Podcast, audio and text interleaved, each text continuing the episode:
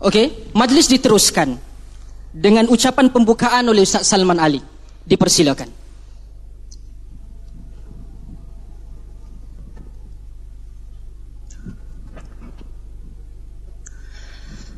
Assalamualaikum warahmatullahi wabarakatuh. Bismillah walhamdulillah wassalatu wassalamu ala Rasulillah wa ala alihi wa sahbihi wa man walah. Uh, pertama sekali saya mengucapkan tahniah dan setinggi-tinggi penghargaan kepada penganjur dan segala agensi di negeri Perlis yang telah menganjurkan majlis ini di atas kebenaran dan penganjuran majlis ini. Kerana di luar sana ada negeri yang bukan sahaja tidak dibenarkan tetapi kalau buat mungkin akan ditangkap. Jadi begitu juga Ustaz Abu Syafiq pagi ini berkuliah tidak ada siapa yang menangkap, tidak ada siapa yang menahan di Perlis. Kita mahu satu hari nanti orang akan berkata this is kangar apabila manusia bercakap tentang ilmu. Yang kedua, saya mengucapkan terima kasih dan setinggi-tinggi perhargaan kepada Al-Fadhil Ustaz Abu Syafiq di atas kesudian datang pada hari ini. Kerana di luar sana ramai orang yang berkata bersedia untuk datang 24 jam tetapi bersedia itu belum tentu datang sebenarnya. Baik, masuk kepada tajuk kita pada hari ini. Kita berbicara tentang ekstremisme. Saya kira tarif Ustaz Abu Syafiq tadi apabila dia membacakan ayat dan juga hadis Nabi sallallahu alaihi wasallam menyebut tentang bagaimana Yahudi telah melakukan sikap ekstremis. Innama ahlaka man kana qablakum atau innama ahlaka man qablakum al-ghulu fid din. Gulu ataupun ekstremis ini telah menghancurkan orang terdahulu daripada kamu. Kita bersetuju di atas ta'rif itu. Cumanya ada satu benda yang kita perlu lihat. Ekstremis bukan sekadar di sudut amalan, tetapi juga di sudut bagaimana kita berinteraksi dengan orang lain. Juga seperti yang disebut oleh Ustaz Abu Syafiq dan saya bersetuju. Seterusnya, saya nak gariskan, ekstremis ini berlaku apabila manusia melangkaui batasan. Kerana apabila dia melangkaui batasan, perkara yang haram dia akan halalkan. Perkara yang sebenarnya tak boleh dia akan anggap boleh dan ada ekstremis agama antaranya takfir bermudah-mudah di dalam mengkafirkan orang. Di mana Nabi sallallahu alaihi wasallam sebut, "Idza qala rajul li akhihi ya kafir faqad ba'a bihi ahaduhuma." Apabila seseorang di antara kamu kata kepada saudaranya ya kafir, salah seorang dapat kafir tu. Sebagaimana hadis yang disebut oleh Al-Fadhil Ustaz Abu Syafiq. Ada juga ekstremis di sudut etika. Kita boleh berbeza agama, kita boleh berbeza mazhab, kita boleh berbeza pendirian, tetapi apabila manusia melampaui sempadan etika ni, semua orang setuju tanpa khilaf. Di antaranya menggunakan keganasan. Wa idza qila lahum la tufsidu fil ardi qalu innama nahnu muslihun. Apabila dikatakan kepada mereka jangan buat kerosakan di atas muka bumi, kata mereka tak. Sebenarnya kami melakukan kebaikan. Nampak? Kerana ekstremis, benda buruk mereka sangka baik. Begitu juga dengan melakukan kezaliman. Ramai di antara manusia dia tahu zalim, tetapi kerana ekstrimnya dia, dia menghalalkan kezaliman kepada orang lain. Nabi sallallahu alaihi wasallam sebut, "Ya ibadi" dalam hadis kursi, "Ya ibadi, inni haramtu dhulma ala nafsi wa ja'altuhu bainakum muharraman fala tadhalamu." Wahai hamba-Ku, kata Allah Subhanahu wa taala, aku mengharamkan kezaliman ke atas diriku, maka janganlah kamu melakukan kezaliman. Baik, seterusnya. Apabila kita melihat sejarah Islam, kita akan dapati bahawa ekstremis ini berlaku sejak daripada awal. Ustaz Abu Syafiq sebut sejak akhir-akhir ini semakin besar. Sebenarnya tak begitu. Ekstremis adalah satu gerakan ataupun satu penyakit yang telah menghancurkan banyak manusia. Kalau kita boleh lihat contoh ekstremis khawarij, lebih teruk daripada hari ini. Jangan kata hari ini teruk, dulu teruk lagi. Ekstremis khawarij telah keluar membunuh Sayyidina Ali telah keluar cubaan membunuh Muawiyah bin Abu Sufyan keluar cuba untuk membunuh Amr bin Al-As radhiyallahu anhum ajma'in tetapi apakah kita boleh kata semua khawarij ekstrim? Tak. Ibadiyah di Oman pada hari ini tak ada kena mengena dengan ekstremis khawarij ni. Demikian juga Mu'tazilah. Kalau kita melihat sejarah Mu'tazilah ketika uh, Ma'mun dan sebagainya mereka memaksa ulama untuk mengikut aliran mereka. Untuk mengatakan Al-Quran itu makhluk. Antara yang dipaksa pada ketika itu Ahmad bin Hanbal radhiyallahu rahimahullah. Antara yang dipaksa pada ketika itu Yahya bin Ma'in. Antara yang dipaksa juga pada ketika itu Zuhair bin Harb dan Muhammad bin Nuh. Ini semua para ulama besar yang dipaksa. Ada yang dibunuh semata-mata tak nak ikut Mu'tazilah. Itu ekstremis dahulu yang berbahaya. Memaksa orang. Dan yang ketiga, ekstremis Syiah. Tuan-tuan mungkin kita semua tahu pada tahun 317 Hijrah, Qaramitah, ekstremis Syiah telah masuk ke tanah haram, menyerang Masjidil Haram, mencuri Hajarul Aswad buat balik negeri mereka. Ekstrim. Tetapi apakah semua Syiah begitu? Tak. Itu Syiah yang ekstrim. Begitu juga kalau kita lihat ekstremis Asy'ariyah. Ibnu Tumat sekitar tahun 500 Hijrah apabila dia memulakan, memulakan gerakannya menghidupkan negaranya daripada Maghrib dia membunuh ramai orang dia memaksa orang untuk mengikut akidah Asy'ariyah Orang yang berpegang dengan akidah lain dibunuh. Ini bukan cerita rekaan. Disebut oleh Ibnu Kathir, disebut oleh Az-Zahabi, disebut oleh dalam Al-Muntazam fi Tarikh, disebut oleh Ibnu Asir dalam Al-Kamil. Semua orang setuju. Fitnah besar Ibnu Tumat. Sehingga si bargai riwayat menyebutkan hampir 70 ribu orang mati. Apa kita kata tak? Ini tak apa. Sekarang ni teruk. Tak. Ekstremis adalah gerakan yang berterusan. Tetapi, apakah semua asyairah teruk? Apakah semua asyairah ekstremis? Tak. Itu Ibnu Tumat. Asy'ariyah lain tidak dipersalahkan di atas ke, ke, ke, ke, ke, kesesatan dan juga kerosakan yang dilakukan sehingga dia mendakwa dia Imam Mahdi. Demikian juga jihadis moden. Ada Boko Haram di Nigeria yang mengatakan ikut Salafi. Ada ISIS di Syria dan juga Iraq yang mengatakan ikut Salafi. Apakah semua Salafi ekstrim? Tak. Alu Syekh dalam khutbah Arafah tahun lepas. Juga Sudais dalam khutbah Arafah tahun ni. Mereka menyebutkan kita menentang anak-anak muda yang keluar menyertai kelompok-kelompok ni. Jadi ini benda penting yang kita kena lihat. Untuk berdepan dengan ekstremis masalahnya bukan masalah madhab masalahnya bukan aliran tetapi pemikiran tu sendiri. Dan pemikiran itu ternyata telah meresapi dan mengganggu ramai orang. Saya nak masuk tentang isu ini yang disebutkan oleh Ustaz Abu Syafiq juga tadi tentang takfir Ustaz Abu Syafiq sebut tentang bagaimana ulama-ulama Wahabi mengkafirkan Asy'ariyah ataupun menyesatkan Asy'ariyah ataupun mengatakan Asy'ariyah dan demikian dan demikian. Ini saya nak sebut dengan jelas. Pertama, mengatakan seseorang itu terkeluar daripada ahlu sunnah wal jamaah, semua orang buat. Asy'ariyah kata orang lain keluar, Salaf kata orang lain keluar, uh, Maturidi kata orang lain keluar, semua orang buat. Tetapi nak melihat ekstrimnya bila apabila mengeluarkan orang daripada sempadan agama ini. Kalau tuan-tuan boleh lihat apa yang ditulis oleh Muhammad bin Abdul Wahab sendiri dalam Durar Saniyah. Dia menyebutkan, "Ma dzukira lakum anni anni ukaffira bil umum fa hadha min buhtanil a'da." Apa yang telah disampaikan kepada kamu bahawa aku mengkafirkan manusia semewang-mewangnya, itu adalah tuduhan palsu. Kata bin Bas, mufti Saudi yang lepas, "Laisa min ahli ilmi salafiyyin man yukaffir haula alladhi dzakartumuhum." Tidak ada ahli ilmu salaf yang mengkafirkan orang-orang yang kamu sebutkan, ulama-ulama besar. An-Nawawi, Ibn Hajar Al-Asqalani dan sebagainya. Demikian juga yang disebutkan oleh uh, Syekh Muhammad Saleh Fauzan Katanya, wa nahnu la na'lam anna ahadan min ahli sunnah nasabal asy'ariyah nasabal asy'ariyah wal maturidiyah ila al khuruj 'anil din wal muruqi 'anil millah. Kata Saleh Fauzan, tokoh besar Salafi ataupun Wahabi pada ketika ni, kami tidak pernah mendengar seorang pun daripada ahli sunnah yang mengatakan Asy'ariyah dan juga Maturidi terkeluar daripada Islam.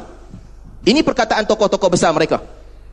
Apabila Saleh Fauzan mengulas tentang dua orang ulama besar Ibn Hajar dan juga An-Nawawi yang sebahagian pandangan mereka sama dengan Asy'ariyah katanya fahuma imaman jalilan mauthuqan inda ahli ilmi.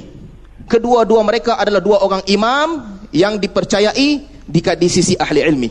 Tuan-tuan takfir saya bukan nak kata Ustaz Abu Syafiq salah bila kata orang lain kafirkan orang. Tak dia tak salah. Takfir memang berlaku. Memang berlaku. Abu Dhar Al-Harawi Al-Ash'ari ini contoh. Saya tak kata Asy'ariyah suka kafirkan orang, tapi berlaku dalam sejarah. Abu Dhar Al-Harawi Al-Asy'ari telah mengkafirkan Ibnu Battah. Sebagaimana yang disebut dalam Ibnu Jauzi dalam Al-Muntazam. Ada lagi teruk daripada itu. Najmuddin Al-Khabushani setelah uh, Salahuddin Al-Ayubi membuka Mesir. Najmuddin Al-Khabushani, seorang tokoh besar Asy'ariyah pada ketika itu, apa dia buat? Dia pergi ke kubur Ibnu Kizani. Gali kubur tu. Kau salafi, kau tak boleh duduk sebelah Imam Syafi'i. Keluarkan dia, tanam di tempat lain. Dan katanya, ya la yakunu siddiq ma'al ma'az zindiq fi mawdu'in wahidin. Dia kata tak boleh siddiq duduk sebelah zindiq. Tak boleh orang yang bercakap benar duduk sebelah pendusta di satu tempat. Itu tokoh besar Syairah. Tapi apakah semua Syairah? Tak. Itu satu orang khabusyani. Orang lain tak terlibat dengan dia. Demikian juga Abu Bakar Al-Maghribi Al-Ash'ari. Apabila dia membacakan ayat ma kafara Sulaiman walakin al syayatin kafaru dia kata ma kafara Sulaiman Ahmad bin Hanbal tak kafir walakin al syayatin kafaru pengikut-pengikut Ahmad bin Hanbal kafir tuan-tuan kalau kita main permainan ni Ustaz Abu Syafiq bawa contoh Salafi kafirkan orang. Saya bawa contoh Asy'ari kafirkan orang. Bila nak habis? Ke mana hala tuju kita? Sebab itu saya sebutkan daripada awal, isunya bukan mazhab. Isunya adalah pendirian manusia itu sendiri. Apabila dia ekstrim, dia perlu dibantah dan dia perlu ditentang. Ada orang lagi teruk pada tu. Semua yang kita baca tadi, ekstrim kerana fahaman. Fahaman kau tak betul, aku kata kau kafir. Sama ada tafsiran dia betul ataupun tafsiran dia tak betul, itu perkara kedua. Tapi ada orang lagi teruk pada tu. Dia kafirkan orang semata-mata kerana orang tak nak kafirkan musuh dia. Siapa orang tu? Abdullah Harari. Guru kepada Syekh Abu Syafiq. Kata Abdullah Harari, "Fala ajabu min Ali Jufri." Aku rasa pelik dengan Ali Jufri. Alladhi ya'taqidu anna al-wahabiyyah mujassimah thumma yaqul ana la ukaffiruhum. Yang mana dia berkata, aku percaya bahawa Wahabi mujassimah, tetapi aku tidak mengkafirkan mereka. Kemudian kata Al-Harari, bal alladhi yashuk fi kufri mujassim huwa yukfar kata tuan guru dia bahkan sesiapa yang ragu-ragu kafir atau tidak mujassim orang tu aku kafirkan astagfirullahaladzim kita kena tanya Ustaz Abu Syafiq. Kalau dia bersetuju dengan guru dia artinya dia kena kafirkan semua wahabi. Kalau dia tak bersetuju maksudnya dia pun dikafirkan oleh guru dia juga. Ini isu besar jangan tepuk. Harap tenang. Tuan-tuan muslimin dan muslimat yang dirahmati Allah isu takfir saya nak sebut bukan isu madhab. Ini isu yang menenjerang ramai orang. Ahnaf telah mengkafirkan ulama madhab syafi'i dalam fitnah Qushairiyah. Pertembungan antara Asyairah dan juga Hanabilah. Fitnah Qushairiyah. Ramai orang mati dibunuh kerana takfir mengkafirkan antara satu sama lain saya nak sebut isu seterusnya apabila Ustaz Abu Syafiq tersebut tentang bid'ah tuan-tuan kalau kita nak kata siapa ulas satu benda tu bid'ah dia telah melakukan dosa ataupun dia telah ekstrim artinya semua ulama besar ekstrim mana ada ulama yang tak bid'ahkan sebahagian amalan? Membid'ahkan sesuatu benda bukan ekstrim. Itu keputusan daripada nas. Bahkan bukan bukan sekadar malam nisfu Syaban. Bukan sekadar uh, sebagaimana contoh Ustaz Abu Syafiq sebut, ada benda yang lagi basic daripada tu. Baca Quran beramai-ramai dengan satu suara, baca ramai-ramai. Kata Imam Malik, sebagaimana dinakalkan oleh Ibn Rajab Al-Hambali dalam Jami'ul Ulumi wal Hikam, aku tak nampak orang buat ni di Madinah dan jangan buat. Itu perbuatan ahli Syam. Masalahnya, mengatakan bid'ah itu biasa. Sebab tu saya nak sebut, apabila berdepan dengan isu bid'ah, ada tiga metodologi. Macam kita masuk street fighting ke apa. Ada tiga. Satu warrior. Satu lagi loser. Satu lagi caca marba, dia pukul yang in. Siapa warrior? Al-Mawardi. An-Nawawi dan sebagainya di kalangan ulama besar. Apabila ulama mazhab Hanafi katakan solat istisqa bid'ah, Al-Mawardi bantah tak, bukan bid'ah, ada dalil. Apabila orang mazhab Maliki kata sujud kepada Hajarul Aswad bid'ah, Al-Mawardi lawan tak, bukan bid'ah, ada dalil. Ibnu Abbas pernah buat. Itu warrior, lawan dengan hujah. Caca marba pukul langit apa? Dia tak ada hujah, tapi dia pergi cari hujah yang tak kena tempat. Contohnya Zamihan Mazin. Jangan gelak. Ulama Wahabi Saudi kata maulid Nabi itu bid'ah. Sebab tak ada dalil. Kau nak katakan sunnah, terpulang. Tetapi apa dia buat? Dia bawakan nas. Nas yang kata iblis bersedih di atas kelahiran Nabi SAW. Dia kata tengok Wahabi sama macam iblis. Ya khi, bersedih di atas kelahiran dan tak nak sambut bersedih, dua benda berbeza. Budak kecil umur 9 tahun kalau kita, bapak dia kata kat dia, bapak tak suka engkau sambut birthday sama macam orang barat. Dia mungkin sedih. Dia kata bapak dia tak sayang dekat dia dan sebagainya. Tapi dia tak mungkin kata, ah bapak dia benci kelahiran dia. Tak. Kalau logik budak kecil boleh faham, orang yang belajar agama tak boleh faham, maksudnya ada masalah dengan dia belajar agama tu. Itu metodologi kedua. Dia nak pukul tak ada hujah. Yang metodologi ketiga, loser. Loser ni macam mana? Kena tampar gigi berdarah. Balik cerita dekat mak, mak dia pukul saya pecah kepala. Contohnya apa? Muhammad bin Abdul Wahab tulis surat kepada Sulaiman bin Suhaim. Kata Muhammad bin Abdul Wahab, macam mana engkau kata engkau ikut sunnah? Sedangkan engkau pergi ke majlis maulid, engkau bacakan maulid dan mereka melakukan perkara-perkara syirik di situ. Yang tadibu nali masyayikhihim. Pergi uh, sujud kepada syekh mereka. Minta doa kepada syekh mereka. Engkau boleh pergi majlis yang syirik itu. Losernya mana? Muhammad bin Abdul Wahab, dia bukan kata semua maulid syirik, dia kata majlis tu in specific syirik. Datang Ustaz Abu Syafiq dia bawa Muhammad bin Abdul Wahab mengkafirkan majlis Maulid. Tak ada kena mengena. Itu spesifik majlis. Jadi benda penting yang kita kena lihat apabila kita berbicara ataupun berbahas kena pada tempat. Isu bid'ah, isu yang besar. Semua ulama membid'ahkan. Yang paling benar apa nak buat? Siapa nak kata sunnah, dia buat. Siapa nak kata bid'ah, dia jangan buat. Sebagaimana Ustaz Abu Syafiq sebut, apabila ada hadis yang daif, boleh kata sunnah. Katalah. Tapi siapa yang nak kata bid'ah, jangan marah. Demokrasi, passion apa engkau boleh cakap, orang lain tak boleh cakap. Dan jangan tambah-tambah. Bila dia kata bid'ah, kita jangan pergi tambah pula. Maksudnya, dia kata engkau masuk neraka dan sebagainya. Tak. Dia kata bid'ah. Kalau itu tambahan, artinya Imam Malik lebih awal masuk neraka dah. Lebih awal tuduh orang masuk neraka. Berapa banyak amalan orang yang Imam Malik kata bid'ah sebab orang Madinah tak buat. Contoh yang Ustaz Abu Syafiq sebut tentang kenduri arwah sebagai contoh. Saya tak tahu Ustaz Abu Syafiq cerita panjang. Tapi akhirnya tentang hadis. Tentang hadis Jarir. Ubah Abu Syafiq komen satu benda. Bukan Jabir tapi Jarir. Betul? Ya akhi, hadis tu jelas. Bantah hadis tu. Kunna na'udu al-ijtima' inda ahli al-mayyit wa sina'atu ta'am minan niyahah. Kami menganggap berkumpul di rumah orang mati wa sani'atu ta'am minan niyahah dan menyediakan makanan selepas ditanam dia adalah adalah niyahah. Niyahah artinya meratap. Nabi melarang keras meratap. Tuan-tuan, siapa yang belajar ulum hadis, basic ulum hadis dia tahu. Apabila sahabat kata kunna na'uddu artinya merujuk kepada zaman Nabi sallallahu alaihi wasallam. Bantah hadis. Kalau kita betulkan Jarir dengan Jabir dia tak membuktikan apa-apa. Ya okey dia salah sebut bukan Jabir tapi Jarir dia membuktikan apa? Itu yang benda yang kita sebut tentang bid'ah. Kesimpulan saya tentang bid'ah semua orang membid'ahkan sebahagian amalan. Bidun istisna bergeraklah ke hadapan dengan lebih matang kalau kita tak setuju kita kata tak bawa hujah jangan buat cara loser gigi berdarah bagi tahu kat mak kepala pecah jangan buat begitu seterusnya saya nak sebut tentang ekstremisme ini. Ada benda yang membawa kepada sikap ekstremis. Ini kita kena jaga. Sebab benih-benih ini kalau dibiarkan, lama kelamaan dia akan membawa kepada sikap melampau. Saya nak sebutkan tuan-tuan boleh lihat di sini. Satu serangan peribadi yang melampau. Ini kita kena jaga. Nak serang peribadi, katakan orang tu teddy bear, harimau Melaya, itu bolehlah. Lebih kurang. Bangla dari Qatar, itu benda kecil. Tetapi apabila kita mula menyerang secara melampau peribadi seseorang, itu ekstrim. Gambar ni Abdul Aziz bin Abdullah Al Sheikh At-Tamimi, mufti Saudi sekarang. Dia berkhutbah di Arafah sejak 34 tahun dulu kecuali tahun lepas ataupun tahun ni. Abdul Aziz Al Sheikh seorang pemimpin yang besar. Kita boleh tak bersetuju dengan dia? Kita boleh kata dia ni salah, akidah dia tak betul. Okey, tak ada masalah.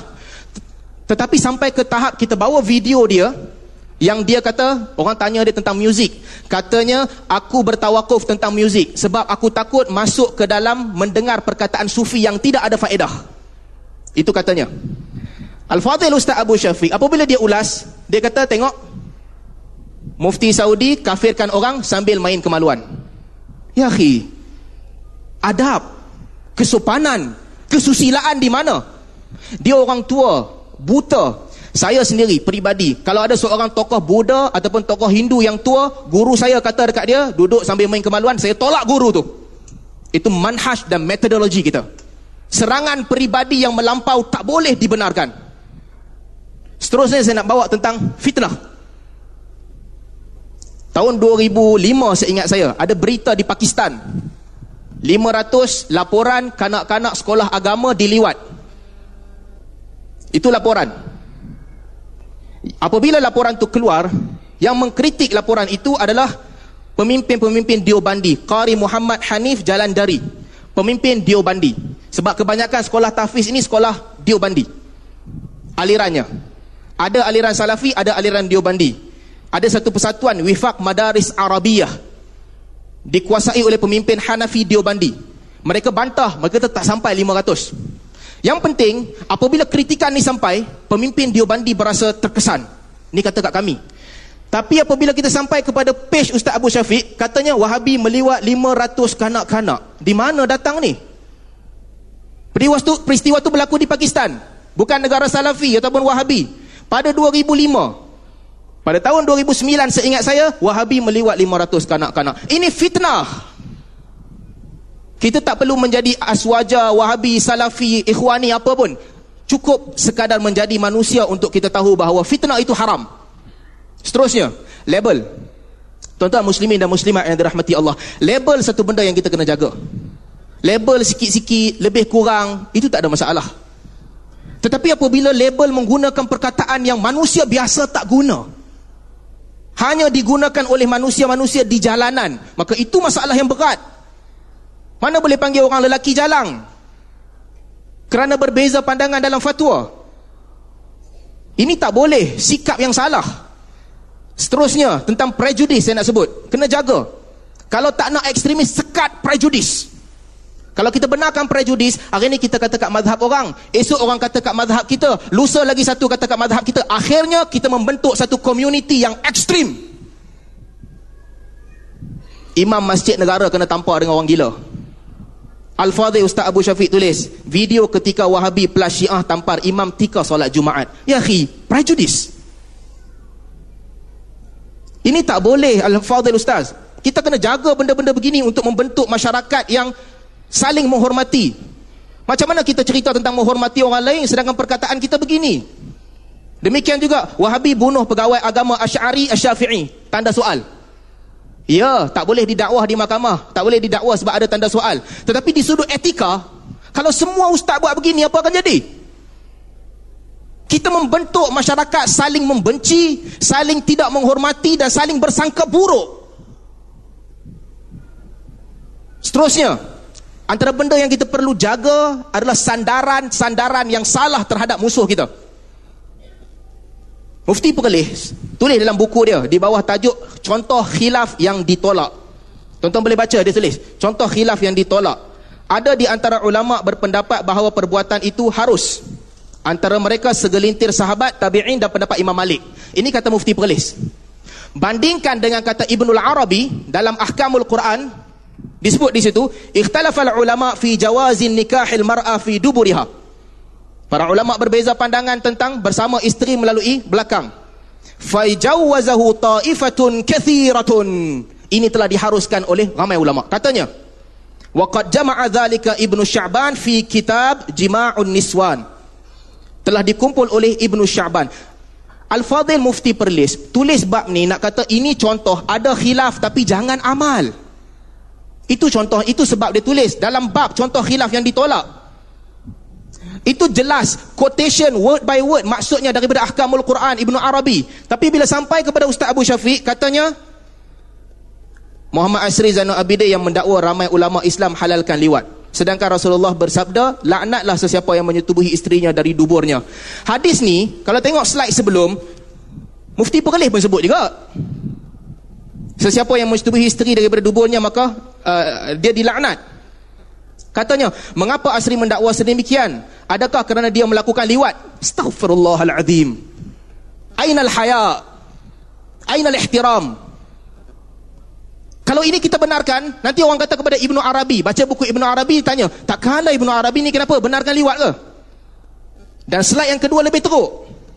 Paparan ini adalah rentetan daripada fatwa Wahabi Malaysia yang menghalalkan liwat secara mutlak. Tak ada orang menghalalkan liwat secara mutlak, melainkan tuduhan palsu yang tidak berasas. Jadi saya ingat ini semua kita kena jaga dan kita kena berhati-hati untuk membentuk masyarakat yang selamat. Kita jangan retorik, bercakap tentang adab, bercakap tentang kesopanan, tapi bila kita keluar kita maki, kita halalkan penipuan, kita halalkan fitnah terhadap musuh kita. Saya nak tinggalkan beberapa soalan kepada Al-Fadhil Ustaz Abu Syafiq. Buktikan dakwaan saya salah, Buktikan yang orang lain tak kafirkan orang, Wahabi je kafirkan orang. Buktikan yang ulama tak ada kata bid'ah, Wahabi je yang kata bid'ah amalan. Wabillahi taufiqi wal hidayah. Wassalamualaikum. Ada seminit lagi? Oh tak abang, ada seminit lagi. Baik. Untuk yang terakhir saya nak sebutkan satu benda lagi. Kalau kita boleh teruskan sedikit selepas ni. Ustaz Abu Syafiq menyebut tentang serangan Wahabi ke atas Yazid dan Muawiyah. Dalam blognya dia sebut. Apabila Mufti Saudi mengatakan bahawa uh, tentang Yazid kita tak puji dia. Kerana dia telah melakukan beberapa perbuatan yang tidak melayakkan dia dipuji. Tapi tentang Muawiyah dia sahabat Nabi. Ustaz Abu Syafiq juga bawakan daripada Aid Al-Qarni. Ibn Al-Qarni kata Muawiyah radhiyallahu anhu keluar menentang Ali maka yang dia keluar itu adalah Bura orang yang keluar menentang pemerintah. Tetapi dia ijtihad. Kata Ustaz Abu Syafiq Wahabi itu adalah Syiah Syiah itu adalah Wahabi. Tetapi guru dia sendiri Abdullah Harari dalam kitab Sarih Sarih Al-Bayan mengatakan Muawiyah keluar menentang Ali melakukan dosa besar Muawiyah keluar melakukan Ali adalah perbuatan yang dilarang Ijtihad Muawiyah tak boleh diterima kerana bercanggah dengan Nas gurunya apa? Kalau sikit itu syiah, bagaimana pula dengan ini? Terima kasih diucapkan kepada Ustaz Salman di atas uh, ucapan pembukaan pada sesi yang pertama. Sebelum saya bergerak kepada sesi yang kedua, saya ingin memberikan peringatan sekali lagi. Sebarang ucapan dan juga dialog yang sedang diucapkan oleh panelis di atas pentas adalah tidak dibenarkan disorak dan juga bertepuk tangan. Ini bagi mengelakkan sebarang provokasi dan bagi mengelakkan sebarang perkara-perkara yang tidak diperlukan dan diingini daripada berlaku. Saya mohon kerjasama sebagaimana anda juga mahukan ketenteraman dan juga ketenangan dalam perjalanan program ini. Mohon kerjasama tidak melakukan perkara-perkara yang saya sebutkan di awal majlis tadi.